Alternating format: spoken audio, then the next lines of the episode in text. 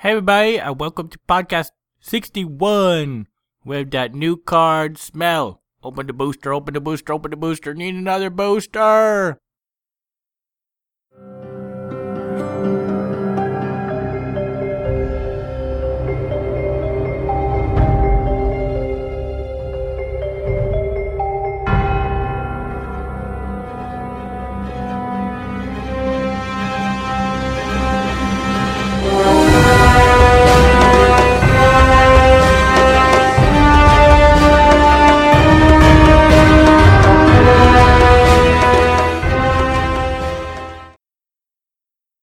So there was another Guild Wars 2 beta weekend event. And so I got in and I got to check that out. I could have played my character I had before, but there was a friend I haven't seen in a while, so I decided to move over to their region, I guess you could say, because they were a different race and so they started in a different area. And I was kind of expecting to play with them, so, you know, I figured I'd start a character over there so we could do that. We didn't wind up playing together, and I later found out that I could have just moved my old character over, just bam, and had no problem. So that was kind of annoying because I could have been, you know, doing new levels and content instead of just, you know, working on the same levels I'd already done. But this server was a bit different. It showed a low population every time I came in. And I don't know if that is low overall or if that is low for, you know, the final launch target figure. But I hardly saw anybody ever. I would say maybe I saw two or three people an hour. And for a game that is supposed to be, you know, mostly an MMOG, that seemed really, really sparse. Yes, part of the strength of Guild Wars 2 is that it is primarily a single player game or soloable, and that you can choose to join other people or not, you know, totally up to you. But the last weekend I played, there were lots of people around all the time, and so there, you know, there were events going on, and there were lots of people doing, you know, various stages of the event levels. And so there were lots of people doing different levels of the event. You know, I could join in at whatever, you know, tasks I could accomplish for my level. But this time, when I encountered an event, there was maybe only one or two other people in the whole area. So it's like, okay, I'm supposed to do 20 of this thing. Okay, I'm spending, you know, three minutes doing one thing. This is going to take forever. This isn't very interesting. And it's like there weren't very many people around to do the cool events. So the cool events were much less cool because it felt very grindy because I was there by myself. Or in some cases, the event was just so much higher level than me, I, I couldn't do anything. Like one area was, I think, spawning like level 14 or 15 critters. And at the time, I was only like level 10. But with enough people around that were level 10 to 15, you know, we could have beaten them back and we could have done the event. Instead, the event just kept spawning more and more guys, and more and more guys just beat down the area, and they were just completely dominating, and nothing could stop them. And while cool to go, oh, look, this event is totally beating the players, it's like, you know, you look around, there's only two or three other people, and there's nothing you could do about it. It suddenly goes from, oh, hey, that's cool, to, well, that's really annoying and in my way. So I don't know, I had a much less cool time this time. If low population was truly represented this weekend and you only see a few people an hour, you know, I don't want to be on that kind of server. If I'm going to be playing a single player game, you know, I don't necessarily want to see other people unless, you know, I choose to do co op or whatever. And if I'm going to play something that is supposed to be, you know, single player slash multiplayer, there needs to be other players around to have that multiplayer experience. Otherwise, it's just a single player game, and then, you know, you've got all that other stuff thrown in that is not really good for a single player game. So, while I would not rate it as bad or, you know, experience that dooms the game, I certainly think that these player caps that they have in these zones are really far too low for what they're trying to accomplish. Like I said in my previous weekend, I think there was a decent amount of people around. In the events, there were, you know, plenty of people around to do the event. When I was just walking around exploring, there was pretty much always two or three people, you know, on my screen at any given time. But this time, there just weren't really enough people to do any events except for two events that I did for the whole weekend. And when I was running around soloing, it's like if I saw one or two other people at all, it was a huge deal. So for me, that was kind of disappointing. Not enough people. So I don't know. There still is no release date. And my final verdict on if I will pick it up or not is still up in the air. You know, there isn't a subscription, so in that regard, it is pretty much a win if you decide to pick it up and play, even just 25 hours or so. You've pretty much gotten your money worth in terms of entertainment. But again, you know, since I would be playing by myself, as far as I know, you know, I, I don't know how interesting that would be. And, you know, I'll check out the other weekends and see how it is and see how I feel as time goes on.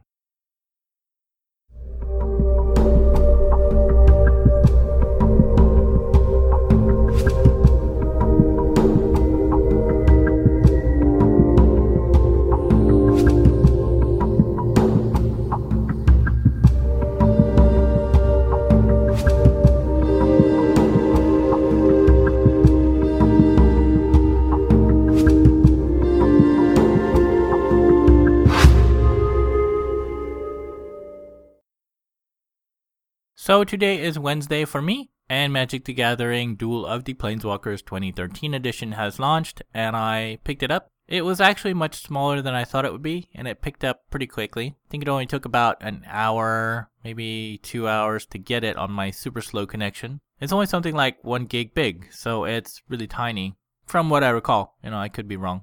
I was thinking on how to review it, and even though I've only played an hour and a half so far, you know, and it wouldn't be a full review, I'm finding that I'm having a lot of difficulty in thinking about how I can review it in terms people would understand. Being a collectible card game, it's kind of a creature of its own. With most games, you could say, like, you know, if you're talking about a shooter game, you can say it's kind of like this and kind of like this and kind of like this. Or, you know, it has these kind of general shooting ideas or styles that people are already familiar with. With a collectible card game, you either have to know collectible card games or you don't. There's really no way to describe them and say, well, it's kind of like this. Because, you know, it's its own thing. It, you either know it or you don't. Additionally, Magic has this really huge long history. Off the top of my head, the card game itself, the physical card game, probably goes back somewhere upwards to almost 20 years, if not slightly more. I remember it being somewhere around the early to mid 90s that I got into the card game.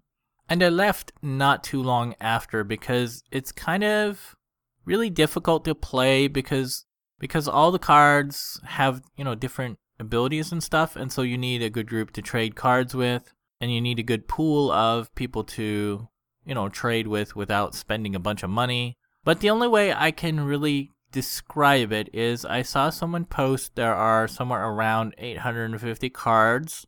I don't know if that is accurate. I'm going to take their word for it. And each of those cards were different cards. Now you have a deck, and your deck is comprised of multiple cards of each card that you want, but you can only have so many of each type. Like I believe, as a general rule for most cards, you can only have four of one specific card if you have a land card, I think there's an unlimited number of land cards if they're generic land cards. It's been so long since I've played, I don't know the rules on, you know, special land cards. But very, very, very basically, the game is built into rounds, you know, your turn, the opponent's turn, and you play certain cards, and then you can attack the other person. So, as example, you play a land card, and then you can tap that land card and by tap you turn it sideways and then you get whatever the effect is for that card. And in this case a land will generate one mana of whatever color type it is. And there are five colors in magic. And then you can use that one mana for you know doing something else. Let's say you have a really low cost creature that only costs one mana. You can summon it and then it will be on the battlefield ready to go or not you know, depending on the rules. And these creatures have basically an attack stat and a defense stat. And when you tell them to go attack, they will do the damage of their attack stat. If an opposing creature blocks them, you have to match or exceed their defense stat to kill them. If they are not blocked, they will attack the opposing player. and the players have, you know, so many health or hit points before they are defeated. So where it gets complicated is, you know, different creatures have different attack and defense stats and they cost more points and there's cards that do direct damage and there's cards that say this card goes away and there's other cards that say this card gets more powerful under this condition and there's cards that say, you know, it makes this creature so much tougher. So it gets really really really complicated and that's what makes it really interesting because you have to be very careful about balancing your deck for speed in terms of how fast you can put cards down that, you know, protect you or attack the bad guy, and yet having, you know, enough cards to have a versatile deck just in case somebody does, you know, a specific something. Like if you have a deck that is just creatures, you know, somebody might have a denial deck and it causes things to either get unsummoned or prevent the summoning. And then you could just never get any creatures out because all you do is, you know, you play creature and then he's like, nope, you can't summon that. Or, you know, you put the creature out and he goes, nope, your creature goes away. So there's all kinds of different strategies in what you can, you know, build your deck around in terms of do I want to have one that's more attacking? Do I want one that's more defensive? Do I want one that has this kind of creature that has this ability that pairs with this other creature's ability or this other ability that I have that, you know, isn't a creature and it gets very, very, very, very, very complicated. So the only thing I can really say about Magic the Gathering Duel of the Planeswalkers 2013, without blowing up your brain in terms of complexity, is that the game is really fun, and it is what I was hoping Magic Online would be. And again, you know, if you don't know Magic Online, you don't know what that means. Magic Online was the first attempt to put Magic the Gathering, the card game, on you know, PC and make it online. I think that came out about 10 years ago, but it was somewhat limited in that, you know, the cards get complicated and so the computer version can only handle figuring out so many combinations of certain things. So certain things had to be left out and certain things didn't work. And you had, you know, experienced players who had either better decks or way more knowledge than you. And the ranking just didn't exist, I don't think, when I tried it the first time. So you could come in and you could get totally stomped in like two rounds, and it's like, well, this is no fun. So I kind of shied away from that one because it was sort of overly complex and not very balanced. I don't know how it is now. I'm kind of curious to learn more about it, but there doesn't seem to be a whole lot of information online about it. Anyways, Magic the Gathering Duel of the Planeswalkers 2013 is pretty much what I expected Magic Online to be way back in the day. The turns are pretty quick, the decks are pre-built, so you don't have quite the flexibility in terms of making a deck as Magic Online. You do have some flexibility in that you can go into the deck builder. You have more cards for that set that are available than the deck. I think the one I played had 60 in the deck by default and then 20 on the side. So I tweaked it. I put in, I think maybe like 15 cards and then I took out some cards and so it wound up being 66 cards total at the end. But you know, like a dozen or more cards were different than the default deck. So I did have some flexibility in that, but you can't pull from, you know, all of the cards total that you have. You have to stay within this deck's limitations or, you know, pack, I guess you could call it. And in this case, this was all white cards. So if I wanted like a white black deck or a white black green deck or you know, any other mix. I couldn't do it because I was limited to just, you know, those 80 total cards. But, you know, I had flexibility. I could have less than 60 cards, I believe. I don't know what the limit is now. When I started way back in the day, the low end limit was like 40. It it might be different now. Or I could just put everything, you know, that that is possible for that deck into the deck and it would be like 80 cards. But again, then you get into, you know, balances of weight. Is it too slow? Is it too too light in terms of having enough monsters, etc., etc. So if you're looking for something that has a lot of flexibility in terms of deck building, this is not the game for you. But if you do want something that is using the Magic the Gathering cards and it is a bit faster and it's a bit more action oriented, I guess you could say. I mean, you know, there are points where it pauses or you could look at the cards or you could, you know, pause the timer and, you know, think about your move as long as you want. But if you let it go at its default speed, it moves pretty quickly. Um, I wouldn't say necessarily faster than an actual game would take, but it's not really, really slow paced or anything. The graphics are really cool, and there is some sort of animation, I guess you could say. Like if somebody has a fire critter and they attack, you know, to do like a little bit of fire here and there. It's not full 3D rendered. I mean, these are cards, you know, still pretty much like the physical card.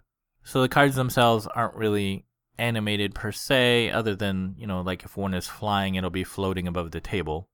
But that's really all I can say about it. Like I said, it's very hard to describe to people who don't know what a collectible card game is or who are unfamiliar with, you know, Magic Online.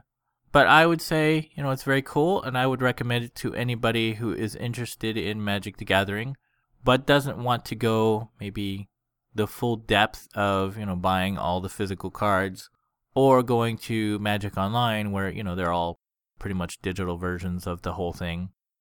But again, um, I don't know, maybe Magic Online would be cooler for me now because it's undoubtedly, you know, changed a lot since I played. I think I played like 10 years ago, so it's undoubtedly very different now.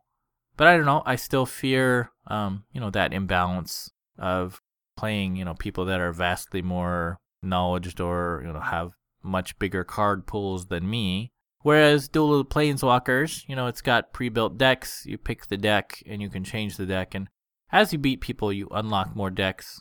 Or I think, you know, with the 2012 version, I saw a couple dozen decks that you could buy extra. So no doubt they will, you know, expand them and give you more decks later on. But you know, it's it's very fun. There are, you know, predetermined bad guys balanced at certain levels because of their decks.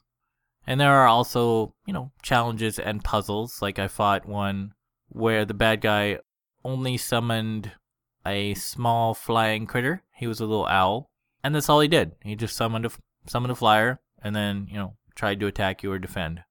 And so he was like the first challenge. He was pretty much super easy. So you know there are different challenges like that in the game that you can play, and different puzzles. Again, I don't know if I can play with friends. It looks like it can, but you know, I got this to play by myself. I wouldn't say no to playing with friends. But at the same time, I haven't, you know, explored the options of, you know, what ways are there to play with friends. But I would recommend it um to anyone who has been having a Magic the Gathering itch, who didn't want to go, you know, all the way to physical cards or, you know, for some reason can't do physical cards, or who just wants something a little bit lighter and faster and is, you know, slightly less complicated.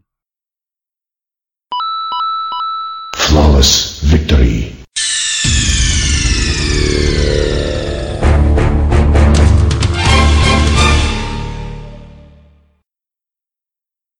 So this hardware tip is probably not so useful for those with desktops, probably more so for those of us with laptops. But this tip is basically just clean your optical drive. Cleaning your drive is not something you normally think of for, you know, a movie player, but it's something you should do. I try to do it about every six movies worth. And the same goes for your computer system. If you're like me and you have a laptop and you watch a lot of movies, you should definitely try and remember to do it. If you're just using your desktop for gaming, you probably don't need to do it all that often because you probably just install games and then that's pretty much it. So you probably don't ever really need to clean the laser. But I would say, you know, just take the disk that you use for cleaning your, you know, movie watching system, be that a DVD player or Blu-ray, and pop it into your computer every now and then just to be sure. Like I said, you probably don't need to do it a whole lot. Probably most regular desktops need to do it maybe once every six months to a year. But for laptops, you know, I would say, you know, I, I try to do it every six movies or so. People probably don't do it anywhere near that often. Even I don't usually do it that often because I usually forget. But, you know, doing it now and then will definitely help, especially if the movies you are watching are rentals and, you know, the discs are just terribly yucky. It will make it, uh, you know, run better and read cleaner and um, you know give you a better experience. Pretty much, it's an all or nothing thing. You know, either your movies or games work or they don't. So usually people don't bother doing it until you know something is totally wrong. But I say do it when you remember, and that way it's you know cleaner.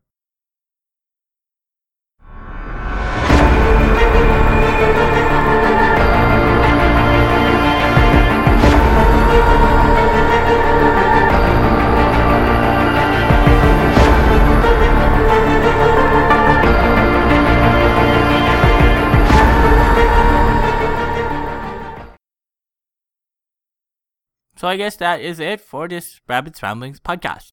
I have played Magic probably quite a bit. I'm on pretty much the last boss. I don't know how many hours I played. I would guess maybe 15 or 20 at this point. So I played quite a bit. I got into the Secret World beta. This is the last weekend. So a lot of the time that's been downloading and sometimes when I'm at work, I've been playing. So I've got a lot of play hours. The only closing thoughts I have for it are occasionally there are a few ads for the paper game. It's like, what the crap is this ad doing in here? It's like you're playing the game and you beat a guy and you go to a next area and it's like, hey, you might want to try the paper game. And it's like, what the crap? So I, I don't know what that is about. I don't see how somebody could buy Magic the Gathering Duel the Planeswalkers and not know there is, you know, a physical trading card game. That's just crazy talk. You have no control of the number of lands in your deck when you're building, you know, a deck. So I find that kind of confusing. It automatically does it by, you know, ratio of other cards, which I guess makes it easier, you know, there's less to think about. But it also makes it kind of weird for decks that are, you know, better with more land. So I don't know, that's kind of limiting in a way. I would guess a quick game can be about 10 minutes, but some can last 30 minutes plus, and you can easily lose track of time if you're, you know, not keeping your eye on it. I think once I played and an hour and a half went by super fast. I didn't even know. I just happened to glance up at the clock and I was like, "Whoa, what happened?" So that's a, you know, a good thing cuz, you know, it's fun. There are only like 6 songs in the soundtrack, so the soundtrack tends to make you really crazy really fast. I don't know why they don't have more songs or why the songs, you know, repeat less often. Because with them being like, you know, eight minutes each, that means you're looking at about, off the top of my head, something like six or seven times an hour. And that's, you know, that's a bit much.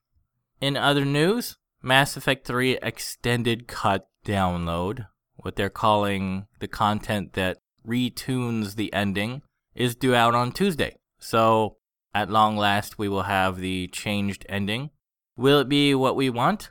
Uh, I don't know. I hope so. It'd be cool. If not, I don't know. People will probably still be making a fuss out of it forever. But I guess we'll find out next week. As I mentioned, I got into the Secret World beta weekend. This is the last weekend, and I guess they were letting anybody who'd signed up to the site in, even people who just signed up just now. It's probably pretty much too late for anyone hearing this podcast to go ahead and sign up unless you have like a really super fast modem. The client is like almost 13 gig. Because it took me so long to download it, I only had about half an hour to play before, you know, today, my last recording before the podcast is closed. So I won't really be able to tell you hardly anything about it. I joined the faction that my friend had joined. They got in before me, so, you know, I followed them. And I don't really mind. You know, it's a beta. It doesn't really matter which faction I play. I got partway through the tutorial, so I didn't even really finish the tutorial. I didn't get to pick any skills or anything. It was automatically picked for me as part of, you know, the introduction to combat and how skills work in general. Hopefully when I go back, you know, I'll get to a point where it's like, hey, you know, you can spend these points you've been getting. But it was okay. I shot some zombies in the face and there were some like greater zombie kind of guys that I took care of as I said, it was a training area, so they weren't very tough. I didn't get killed. You know, it was pretty obvious. They had this move where they kind of go, and it's like, okay, they're going to do something. I'll not be in front of them. So, for an experienced player, the training seemed pretty easy so far. Like I said, I didn't get very far. I spent five or ten minutes building my character, so I probably only really played for like 20 minutes. It was very cool. I think everything in the game is voice acted. A couple of the characters, even in the starter area slash training mission, seemed like they were familiar voices. I couldn't name them off the top of my head, but I think they were, you know, known voice actors. So that would be cool if they hired actual talent. The animations were pretty cool. There is an option for DirectX 11. I thought I was running under it, but I didn't see anything that was super fancy looking. Certainly nothing that made me stop and go, oh my god, that's a DX11 effect, that's so cool you know, it all look like pretty basic stuff. I don't know if the client is disabled for the demo or if it's just they don't really use the DX11 effects or not. I don't know. Like I said, nothing overwhelmed me, so it didn't look like it was, you know, bleeding edge graphics or anything. It looked, you know, standard, pretty good. It was more realistic, as they say, as opposed to something like cel shading. And it is set in a modern world, so, you know, character generation was regular clothes. I picked a guy for one of the few times in my life in an MMO. And he's got like a, a tank top shirt on, I think, and then he's got sort of a, a camouflage type jacket and then camouflage pants. They didn't have any boot options except for cowboy boots, which seemed really weird. So I took what they called hiking boots, which look, you know, kind of like military boots. The weird thing though that for face accessories, there were six pairs of regular glasses, and that was it. It's like, there, what? There's no sunglasses. There's no like cowboy hats or other hats people might want to wear. Why is there no other options there? So that struck me as a little odd. Since the game is, you know, as far as I know, not something that you're going to change your equipment very often. It's not like a standard MMOG where you put on a new equipment and your look changes. This is like, you know, you have to get something really rare that changes your appearance. And as far as I know, they aren't bound to, you know, stat based things. It's not like the cowboy hat of ferocity where you get, you know, plus five melee or whatever. You know, it's just like cowboy hat and it doesn't do anything. I don't know, could be wrong. Uh, like I said, I didn't get through training. I looked at an inventory screen. I didn't look for a character screen because, like I said, you know, I was in training. I wanted to get through it as quick as possible to see as much as I could. But it seemed okay. You know, the voice acting was cool and the story was cool. You can only have three characters, which kind of makes sense because, you know, that's one for each faction. And it is kind of self defeating to not always play the same character since you do just unlock more and more and more skills. There's really no point in playing, you know, different character that unlocks more skills since each character can have all the skills in the game, you know, eventually over time. I would guess it would take like a ridiculously long time to get all of the skills. But you know, you get my point. Why play a different character if you can unlock more skills over time with playing the same character? And the character can, you know, switch out their skills, I think, you know, pretty often, if not, you know, whenever you want outside of combat. I'm not sure. I'm not a, I'm not exactly sure how they've worked that into the game. But you know, you have different builds and you can switch your builds. And so, you know, there's no real need to worry about, you know, does this character have this skill or do I need to make, you know, a different character to build differently? There's no point. Just, you know, keep getting more points on the character and build differently and then switch out as you need or you know, want to switch out. Like I said, I am really hesitant about it having that monthly subscription fee. Modern games tend to not do nearly as well as fantasy games. The same with science fiction. Science fiction games tend to not do as well. So I don't know, modern day game probably won't have as much appeal. I mean, it will in the sense that it's not a fantasy game, and so a lot of people will be interested just because of that. But I think because they are going differently on the skills, because they are saying, you know, there are quote unquote no levels, I think they're taking a really big leap. And I think requiring a subscription is probably a bit optimistic of them. I guess we'll see. Um, like I said, I have a theory that they're ready to drop it because, you know, they already supposedly have a microtransaction system in place. With my teeny tiny playtime, you know, I didn't see anything about subscriptions and it's a beta weekend, so you know there's there's no reason why people should see the you know monthly subscription sign up page anyways. So I don't know. I guess we'll see more um, over this weekend, and I can talk about it for next podcast. I guess that is it. I can't think of anything else to say. So hopefully everybody had a good time, and hopefully I will have some cool stuff to talk about next time. Okay, thanks. Bye. So you wonder what your part is, cause you're homeless and depressed. But home is where the heart is, so your real home's in your chest.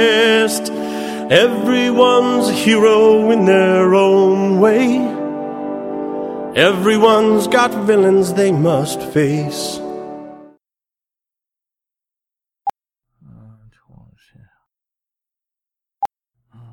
I don't know if this is really relevant. I'm going to delete it all. And if you don't have any, mm, I don't know, blah blah blah blah. Uh, you know, like mm, blah delete. That sounds like something out of science fiction. You live in a spaceship, dear. You have been listening to Rabbit's Ramblings. If you would like to see the show notes or feed the bunny by sending a donation, you can find the show website at www.rabbit.com slash podcast slash rabbits ramblings dot html. If you would like to send me an email, you can do so at rabbit at rabbit.com. If you friend me, you can also post on Facebook at rabbit.com. You can follow me on Twitter and YouTube at rabbitdot.com. It's rabbit.com, but with not a period. When you type Rabbit's Ramblings, don't use the space, and be sure to put the number one in place of I whenever you type Rabbit. Rabbit's Ramblings is copyright 2012 and is released under a Creative Commons Attribution Share Alike license.